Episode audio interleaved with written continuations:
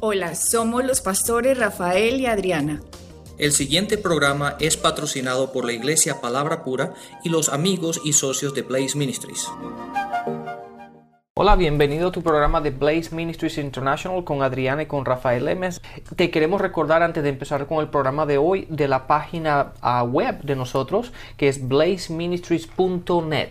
Blaze con Z y después Ministries que es con IES al final.net. Ahí en la página hay cierta información sobre nosotros, pero una parte que es importante para ustedes que nos están oyendo es la parte donde pone predicaciones que ahí pueden entrar y oír todas las, todas las enseñanzas que hemos estado poniendo que salen al aire en los, en los, diferentes países de Sudamérica en la radio, los pueden oír, los, están, los, subimos a la página web y ahí los pueden estar ustedes escuchando en secuencia.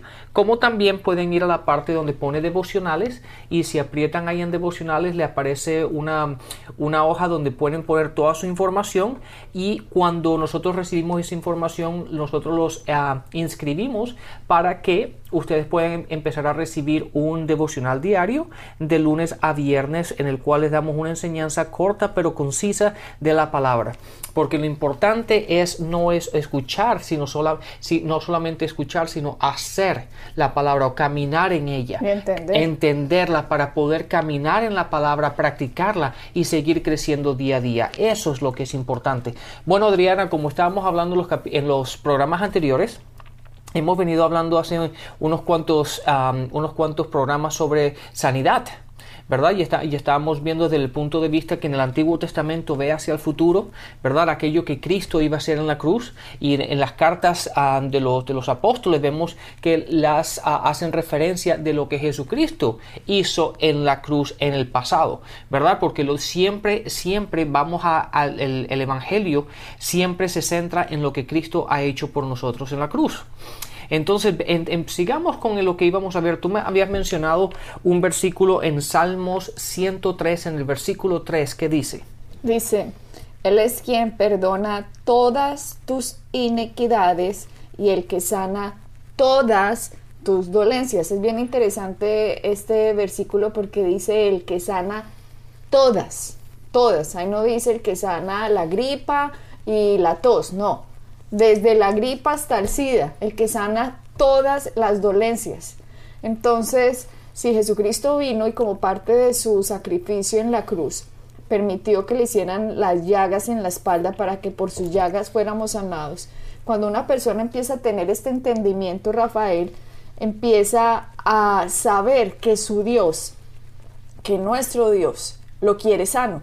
Y si Dios nos quiere sano y tiene toda la voluntad y todo su poder para que esto suceda, nosotros tenemos que poner de nuestra parte para poder recibir esa sanidad que ha sido, ha sido dada por gracia en la cruz en Jesucristo.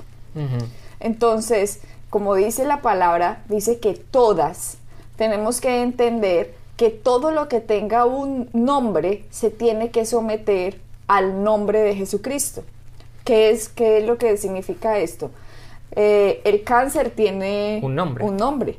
Eh, las artritis tienen un nombre. La gripa tiene un nombre. Todo tiene un nombre. Toda enfermedad usted puede buscar en cualquier eh, hospital, en cualquier, con cualquier médico y la gente siempre quiere saber qué es lo que tengo, qué tengo, porque la gente se desespera muchas veces como es que tengo un dolor o me pasa esto o esto es lo que está sucediendo en mí, pero no sé qué tengo.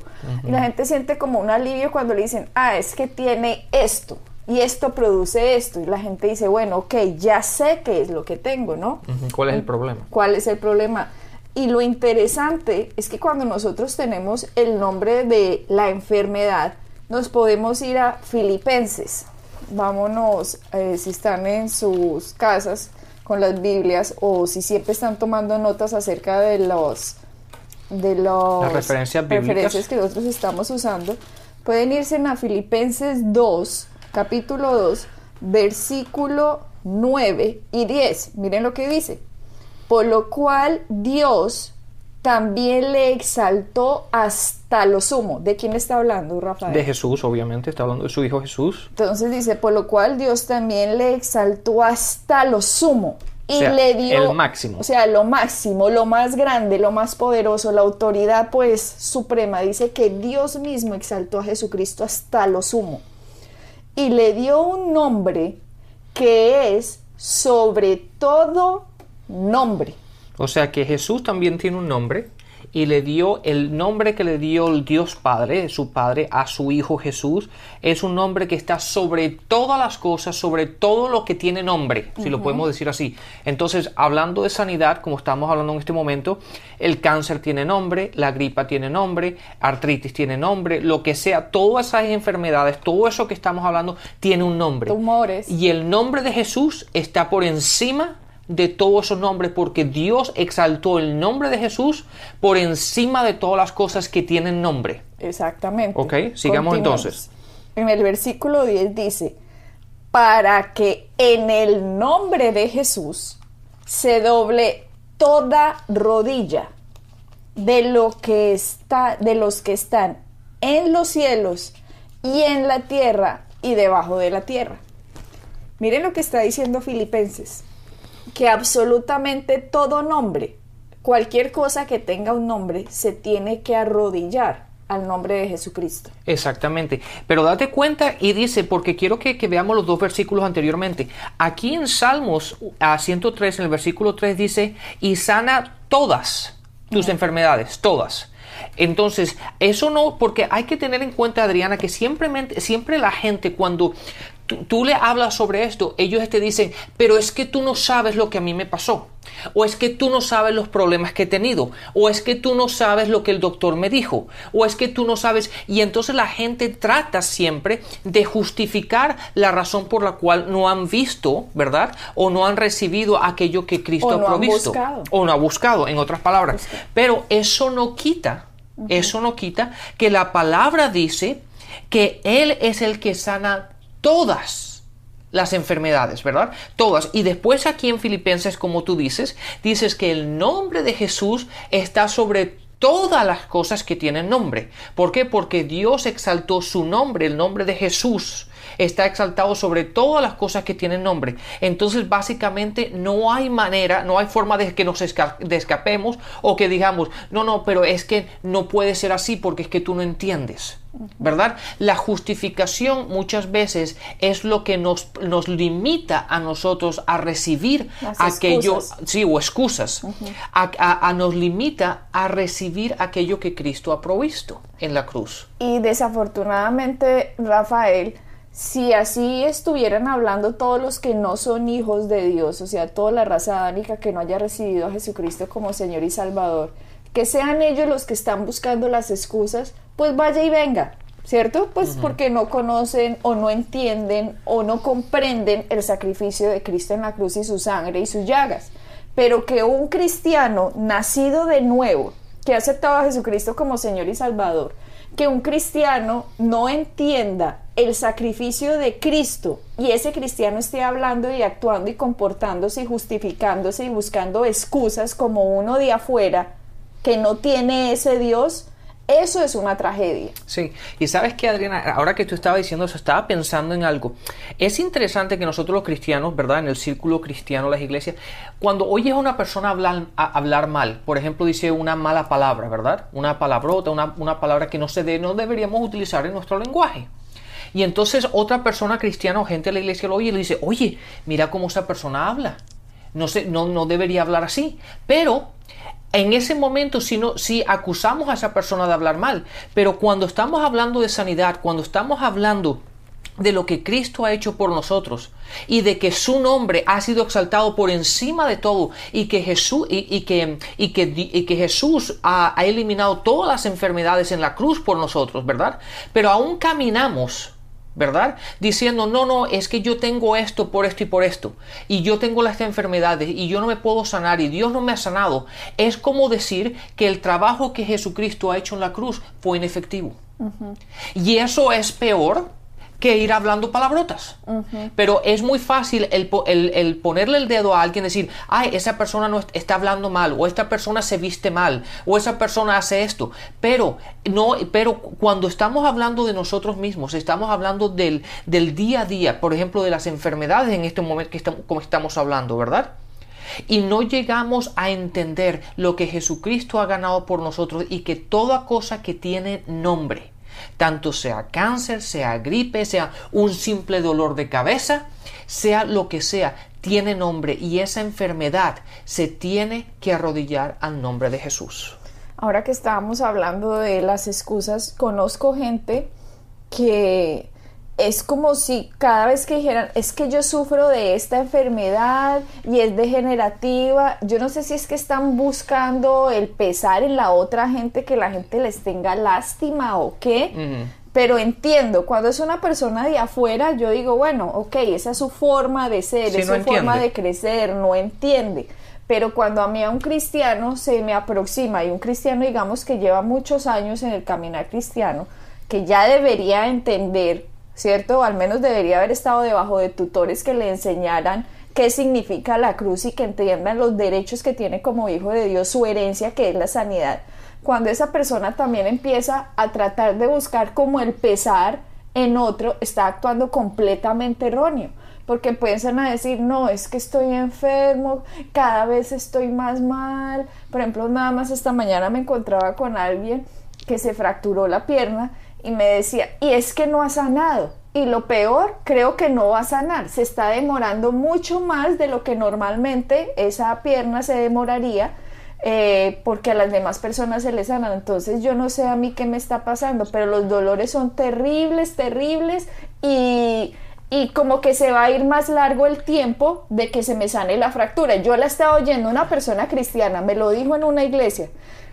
Yo la estaba escuchando y yo decía, esta persona no entiende que está utilizando el poder que tiene como hijo de Dios en su boca, lo está utilizando en contra de él. Y, está funcionando, de hecho, porque está teniendo los resultados de lo que está hablando. Exactamente, porque estaba diciendo y creo que no se va a sanar tan rápido como se sanaría porque es que a mí me duele mucho. Entonces, en mí no van a buscar que yo diga, ay, qué pesar. En mí yo pienso, hombre, qué ignorancia qué ignorancia, porque si esta persona apenas está, está entrando en los caminos cristianos, uno diría, bueno, esto es así, asá. Pero una persona que lleva 20 años y sigue con esa misma actitud, simplemente me hace recordar eh, cuando nos vamos al capítulo de 5 del libro de Juan. De Juan, sí. Al, al hombre de la piscina de Bethesda. Sí, es interesante. De hecho, ¿por qué no vamos ahí? Aquellos que nos están escuchando y están ah, poniendo sus notas, vayan a Juan en el capítulo 5. Adriana, ¿ya lo tienes ahí de casualidad? En Juan capítulo 5, veamos ahí porque hay unas claves importantes en ese pasaje, el cual que tenemos que ver. Porque date cuenta, Adriana, tú dijiste unas cosas muy importantes. La mujer esta de la cual tú estabas hablando, yo, yo de hecho, yo no tuve la oportunidad de hablar con ella esta mañana, pero la vi. Ah, y, obviamente no, no, sé lo que pasó, pero ahora que tú cuentas, es, interesante ver que las personas no terminan de captar o de entender, ¿verdad? Que sus propias palabras es el mundo que ellos están creando. ¿Verdad? Yo, yo les digo a la gente continuamente, si a ti no te gusta el mundo que tú estás viviendo, cambia tu forma de hablar. Porque tú eres el mismo que tu, tu mundo, tú te lo creas por las palabras de tu boca porque Dios nos dio ese poder y la gente no quiere entender que es un poder. La palabra dice que Jesús se hizo, Dios se hizo carne. ¿Cierto? Sí, en primera de Juan, eh, perdón, en Juan 1, el versículo 14. Y dice, y el verbo era con Dios. El verbo, si quieren mirarlo en otra traducción que, sea, que suena más fácil, es la, palabra. La palabra se hizo carne y la palabra habitó con nosotros. O sea, el poder con que Dios hizo todo fue con su palabra. Y nosotros como hijos de Dios como seres, digamos que Dios nos creó, nos dio poder creador en las palabras que nosotros decimos. Así es, así es. Y cuando uno está fuera del mundo cristiano y que no entienda eso, pues es lógico. Pero cuando uno entra al mundo cristiano, cuando uno empieza a comprender el poder de la cruz, el poder que opera en nosotros, porque es que hay un poder operando dentro de nosotros. Y ese poder sale por el poder de las palabras que decimos. Sí, date cuenta, fíjate lo que dice en Hebreos en el versículo 3 dice, por la fe entendemos que el universo fue formado por la palabra de Dios, de modo de todo lo que, ah, de lo que es visible no provino de lo que se ve. Pero dice, mira lo que dice la primera parte. Por la fe entendemos que el universo, el universo fue creado por la palabra de Dios. Y obviamente Dios habló, si vamos a Génesis, la palabra dice, y Dios dijo, y Dios dijo, y Dios dijo. Y Dios dijo, y Dios dijo, y Dios dijo, y Dios dijo. Dios se encargó por el Espíritu Santo de mostrar en Génesis de cómo creó las cosas y por eso pienso yo que tantas veces dice en Génesis cuando nos está empezando a contar el Señor la historia de cómo ocurrió todo. Y Dios dijo, y Dios dijo, y Dios dijo, y Dios dijo, y Dios dijo. Continuamente llega un momento en que uno dice, oiga, pero qué repetidera, ¿cierto? Sí, y de hecho, ¿sabes qué? También lo vemos ahora en el Nuevo, en el, en el Nuevo Testamento, en Marcos 11, cuando, eh, cuando Jesucristo le está enseñando a los discípulos cómo funciona la fe. Y, y lo- una de las cosas muy importantes de que dijo en esos versículos, pues cuidado con las palabras que salen de tu boca, ¿verdad? Lo que tú dices, lo que tú dices, lo que tú dices. Después entramos en las cartas, en las cartas de Pablo y lo vemos también en Efesios y lo vemos en Primera de Corintios cuando le está enseñando a ellos la importancia de las palabras que salen de nuestras bocas. ¿Por qué? Porque eso constituye aquello que tú vas a vivir mañana. Las palabras que tú dices hoy es el mundo que tú estás creando para tu mañana y la gente no logra entender eso. La gente cuando se mete en esto y empieza a entender la cruz, debería alinear sus palabras con el sacrificio de Cristo en contra de cualquier cosa que tenga un nombre, ya sea un problema financiero, ya sea un problema físico, ya sea un problema emocional, ya sea depresión, etcétera, etcétera, etcétera. La gente debe alinear su lengua contra eh, digo, debe alinear su lengua con la cruz contra los problemas que se vengan. Pero hay gente que empieza a buscar excusas, excusas, excusas y empiezan a utilizar su lengua en contra de ellos mismos. O miremos lo que estábamos diciendo ahora. Hay gente simplemente que busca una excusa, se quiere quedar así y, y, y- como que son felices buscando el pesar de los demás. Miremos en Juan 5, dice, en estos, eh, y hay en Jerusalén cerca de la puerta de las ovejas un estanque llamado en hebreo Betesda, el cual tiene cinco pórticos. Estoy leyendo Juan 5. En estos yacía una multitud de enfermos, ciegos, cojos y paralíticos que esperaban el movimiento del agua. Porque un ángel descendía de tiempo en tiempo al estanque y agitaba el agua y el primero que descendía al estanque después del movimiento del agua quedaba sano de cualquier enfermedad que tuviese. Y había allí un hombre que hacía 38 años que estaba enfermo. ¿Cuántos años dijiste? 38 años 38 que estaba enfermo. Entonces, miremos de una vez aquí, figurémonos en la imaginación. Hay un estanque, ¿cierto? Que ocurría algo milagroso en Israel, en, en Jerusalén. per- eh, en esta ocasión en un estanque que de hecho Rafael tuvimos la oportunidad de verlo cuando estábamos en, en Israel que fuimos hace un par de años, una, un estanque impresionante, o sea, ya están las ruinas, pero era algo súper profundo, ¿no? Muy bonito.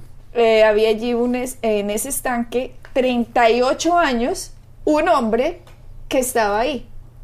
Entonces, ¿cómo en 38 años él por qué nos iba acercando un centimetrico cada vez? O sea, ¿sí me hago entender? Eso mismo he pensado yo. Si estaba ahí, ¿por qué no se acercó un día medio centímetro y al otro día otro medio centímetro hasta llegar al bordecito? O sea, ¿qué pasa?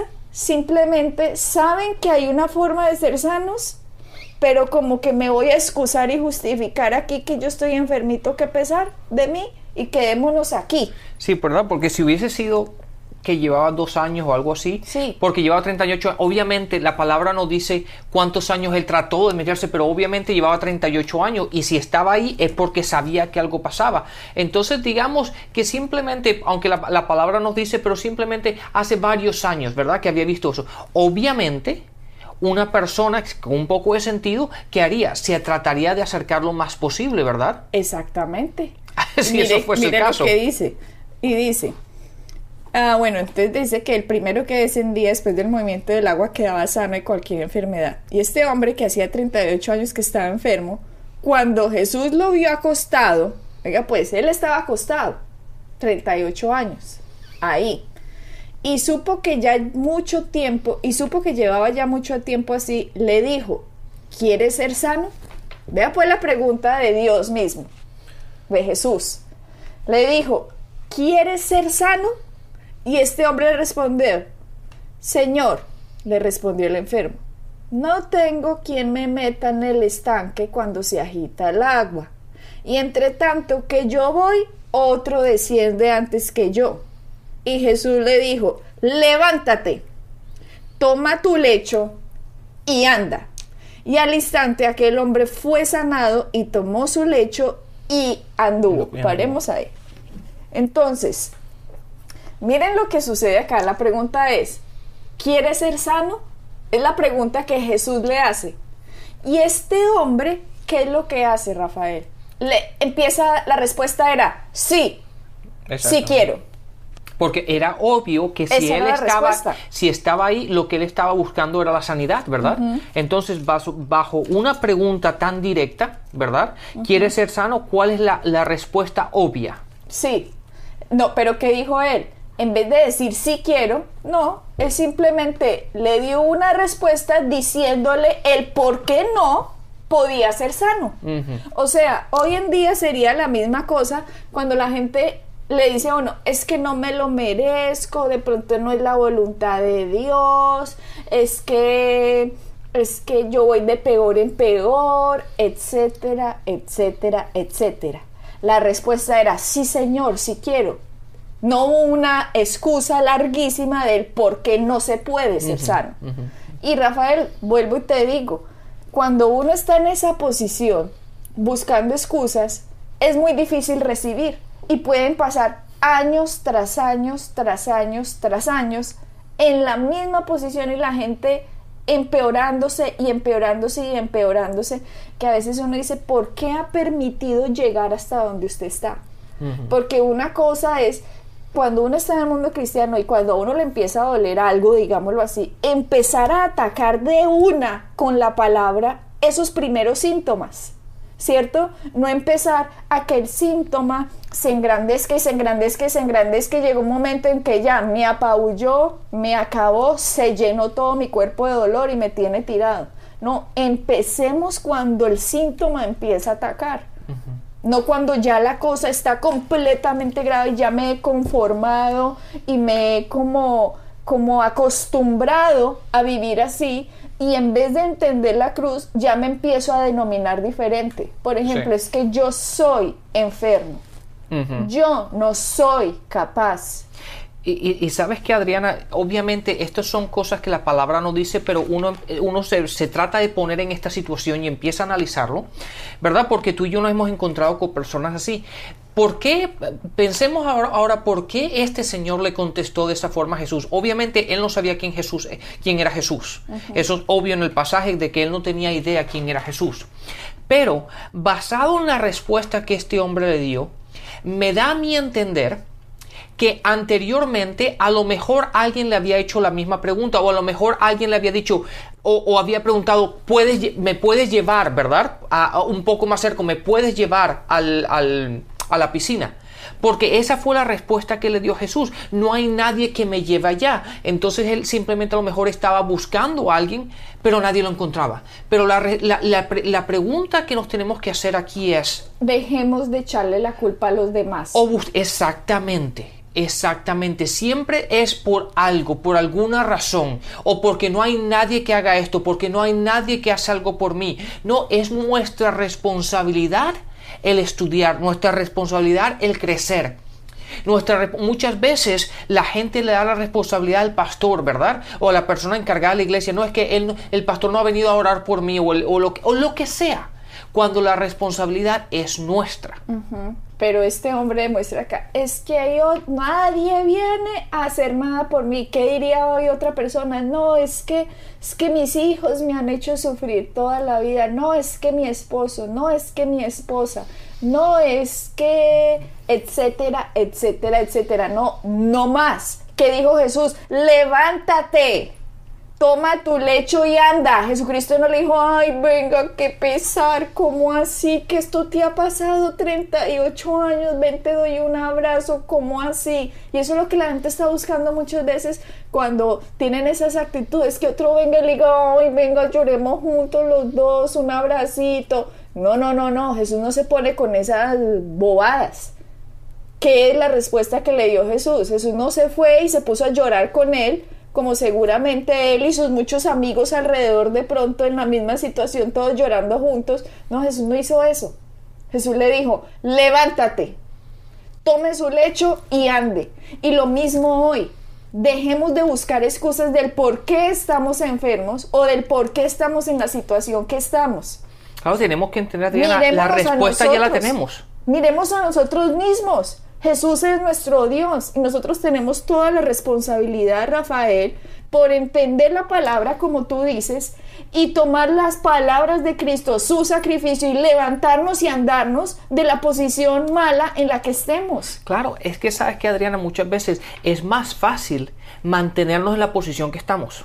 Claro. ¿Verdad? Cuando, cuando uno está en esa situación, ya ha pasado tanto tiempo o, o- o- o simplemente por las situaciones de la vida, es mucho más fácil el permanecer en la situación que estás. Se acostumbra ¿verdad? uno. Porque uno se acostumbra, porque el cambio requiere esfuerzo.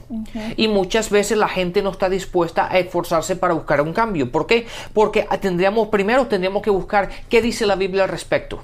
¿Qué dice la palabra? ¿En qué me puedo basar? ¿En qué escritura me puedo mantener? ¿Qué es lo que yo tengo que hacer? ¿De qué me tengo que alimentar? ¿Qué, qué, qué palabra tengo que meterme en mí? ¿Qué ¿En qué tengo que meditar? ¿Verdad? ¿En qué tengo que estar orando? ¿Cuáles son las palabras de mi boca? Y, y va a requerir, todo esto va a requerir un cambio en mi vida y la gente muchas veces no está dispuesta a hacer un cambio. ¿Por qué? Porque es mucho más fácil permanecer donde tú estás. Y entonces la gente lo que busca es un milagro, ¿verdad? Necesita, necesitamos un milagro de que Dios haga algo. Entonces la responsabilidad se la pasamos a Dios en vez de la responsabilidad basarse en nosotros.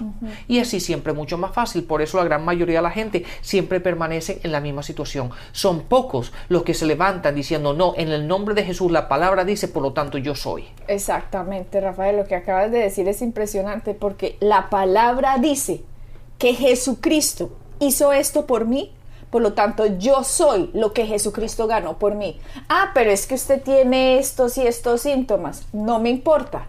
No me importa porque todo nombre se tiene que arrodillar ante el nombre de Jesucristo. Así que todos estos síntomas, toda esta enfermedad, todo eso por lo que yo estoy pasando, se tiene que arrodillar al nombre de Jesucristo. Y así alineo yo mi boca con la cruz de Cristo en contra del problema.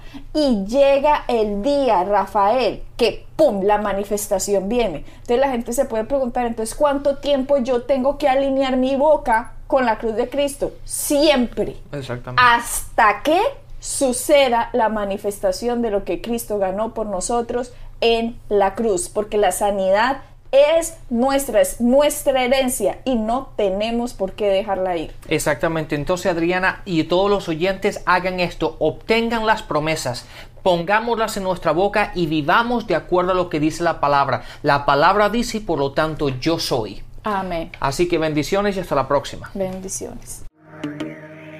Pueden bajar nuestras enseñanzas en www.iglesiapalabrapura.com y visitarnos en nuestra sede en la calle 21326.